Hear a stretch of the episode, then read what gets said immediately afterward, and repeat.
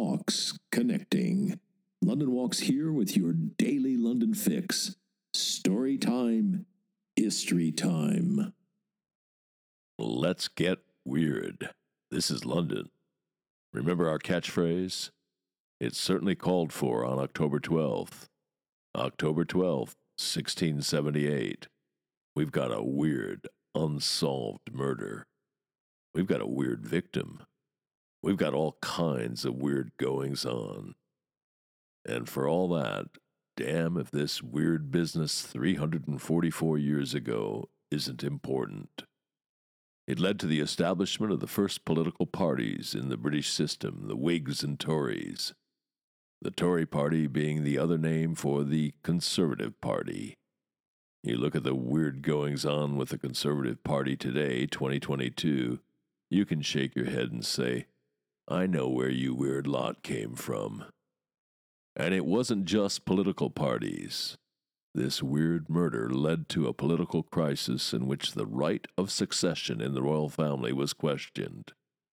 It led to the growing anti Catholic hysteria of 1678. It led to the further persecution and some executions of Roman Catholics. Even the names of the principals are weird. You know how it is with London. Some London stories are so grotesque, once heard, they're with you forever. You cannot forget them, even if you wanted to. For example, the killer statue in Parliament Square. It is simply impossible for me to go down there, look at that statue, and not think that statue killed a man. That statue fell on the sculptor's assistant and crushed him to death. In the long, lurid litany of horrible London moments, that one's in my top 10. Well, as of today, October 12th, I'm now eternally condemned to calling Primrose Hill by its old name, Greenberry Hill. Eternally condemned to that for a really weird reason. The weird names issue is not a one horse race with this London story. You got a middle name? Most of us do. Well, turns out that in 1678, almost no one had a middle name. I didn't know that, did you? That's one of the specks of gold in the pan of this podcast. Note to self find out when middle names became the order of the day. Anyway, our main character, a fellow right up there in the pantheon of London weirdos. Our main character had that mark of weirdness for those days a middle name. His full name was Sir Edmund Berry Godfrey. He was English gentry. He was a London magistrate. He was the fifth son of his father's second marriage, a marriage that produced 18 children. There were questions surrounding the mental health of his father, Certainly it appears to have decayed in his old age. Edmund Godfrey's hat trick of names was the result of his father's combining the names of Edmund's godfathers, John Berry and Edmund Harrison, and harnessing the two of them, a pair of horses, to the surname Godfrey. What else? Well, Godfrey went to Westminster School. He was partially deaf. He was straight laced and melancholy. He never married. It was believed that he was celibate. He loathed crowds. People found him odd, peculiar even. In a word, weird. A contemporary described him as black, hard favored, tall, stooping, and commonly wiping his mouth and looking upon the ground. He didn't just look odd, his behavior was odd. This is a real shocker. Well, it shocked his contemporaries. Would you believe? He hung out with men who were socially beneath him. He was often seen playing bowls in the company of footmen and ordinary folk. Good heavens, what was the world coming to? He was litigious. He tried to have the king's physician arrested for debt. That was a mistake. The physician complained to the king, and Godfrey was arrested. Did seven days in the cooler.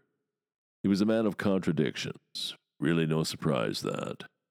His main interest in parish affairs was the problem of poverty. He championed charity and poor relief, and indeed made generous personal contributions to those causes.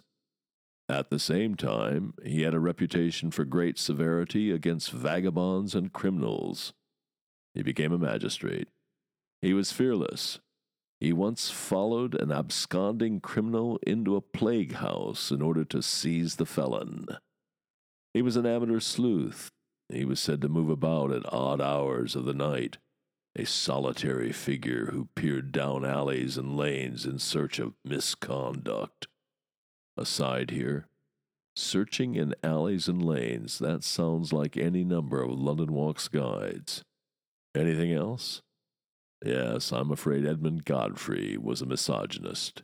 In his words, the devil in woman had prevailed upon them to debauchery. We have our man in view. What happened to him, and when, and where? And here we introduce a well known name in English history Titus Oates.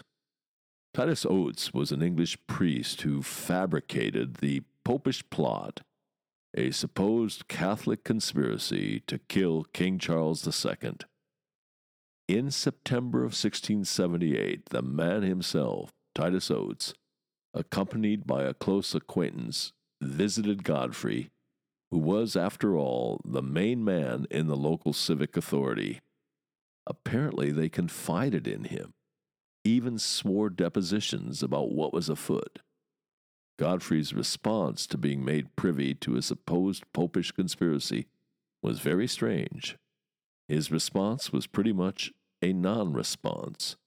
It was nervous and indecisive, it's been suggested that someone in authority, perhaps the Duke of York himself, the future James II, who was a Catholic, warned him off interfering in the affair.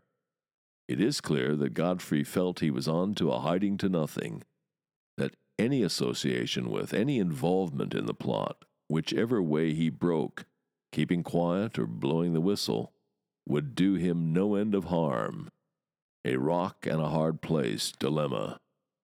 And then he disappeared. On Saturday, October 12, 1678, he was last seen about three o'clock that afternoon. His disappearance caused a sensation. It was the talk of the town. Even that was puzzling. As somebody said, what matter was it that a justice of the peace did not dine at home to raise such a hubbub as this. The whole affair smacks of wheels within wheels. Nearly three and a half centuries later, this is a London mystery that's unlikely ever to be fully fathomed. What we do know is that Godfrey's body was discovered five days later near Primrose Hill. He was lying in a ditch with his sword run through him just under his left breast. However, it happened, it has been suggested that it may have been a suicide. It certainly displayed the hallmarks of sincere swordsmanship. The sword had been thrust right through Godfrey left to right. The business end of the sword was sticking out of the right side of his back a full seven or eight inches. Even at this distance, I, for one, would say that argued a right handed assailant. Other crime scene clues Godfrey's coat was thrown up over his head, and his hat and periwig were lying in some nearby bushes. No band or lace cravat was ever found on him. That was a minor mystery because the last people who saw him alive said he'd been wearing a large laced band when he left home. Finally, there were strangulation marks on his neck, believed to have been made by a cord or cloth. The Catholic community was blamed, even though Godfrey was, generally, a liberal magistrate who, in many respects, was a friend to that oppressed minority. Godfrey became a poster boy for anti Catholic forces. They pushed the line that he was a Protestant martyr and that what happened to him was a crystallization of the Catholic threat to the nation. A breakthrough of sorts, a highly dubious breakthrough, pitched up in November in the shape of a supposed informer. The informer, one William Bedloe, claimed that a Roman Catholic silversmith named Miles Prance was a party to the crime, and that Godfrey had in fact been killed at Somerset House and his body moved to Primrose Hill. Scared out of his wits, who wouldn't be, Prance pointed the finger at three men. Prance said they'd killed Godfrey as part of a wider popish plot. That did the trick for Prance. It got him off the hook. And it did for the three men he'd named. They were tried and executed. Not that they were guilty, but hey, that's a minor detail. In fact, a few years later, several years too late, of course, for the three men who were condemned and executed, Prance changed his tune, withdrew his story. He was fined a hundred pounds and whipped from Newgate to Tyburn, where he stood in the pillory. That'll certainly have been the worst day of his life. But here's the thing the three men Prance named were Robert Greene, Henry Berry, and Lawrence Hill. Some years before, and for a long time, Primrose Hill went by a different name. It was called Greenberry Hill. Now catch those names again of the three accused Robert Green, Henry Berry, and Lawrence Hill. Green, Berry, and Hill. Sure enough, the old name for Primrose Hill was resurrected, came back into fashion for a time. That the crime remains a mystery was never properly explained, never solved, would on the face of it seem to be a full London repast in itself. That it's topped up with that name business, that's brazen faced London for you. London unashamedly gilding the lily. Well, I warned you. London's weird, sometimes very weird. And a Today in London recommendation I'd say the Wildlife Photographer of the Year exhibition. It opens next week, October 17th, at the Natural History Museum. You've been listening to the Today in London History podcast, emanating from www.walks.com,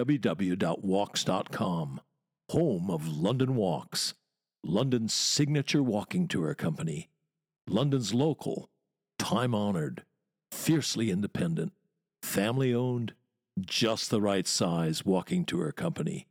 And as long as we're at it, London's multi award winning walking tour company. Indeed, London's only award winning walking tour company. And here's the secret London Walks is essentially run as a guides cooperative. That's the key to everything. It's the reason we're able to attract and keep the best guides in London you can get schlubbers to do this for 20 pounds a walk, but you cannot get world class guides, let alone accomplished professionals. It's not rocket science. You get what you pay for. And just as surely, you also get what you don't pay for. Back in 1968, when we got started, we quickly came to a fork in the road. We had to answer a searching question Do we want to make the most money or do we want to be the best walking tour company in the world? You want to make the most money, you go the Schlubbers route. You want to be the best walking tour company in the world, you do whatever you have to do to attract and keep the best guides in London. You want them guiding for you, not for somebody else. Bears repeating the way we're structured, a guides cooperative, is the key to the whole thing. It's the reason for all those awards it's the reason people who know go with London Walks. It's the reason we've got a large following, a lively, loyal, discerning following. Quality attracts quality.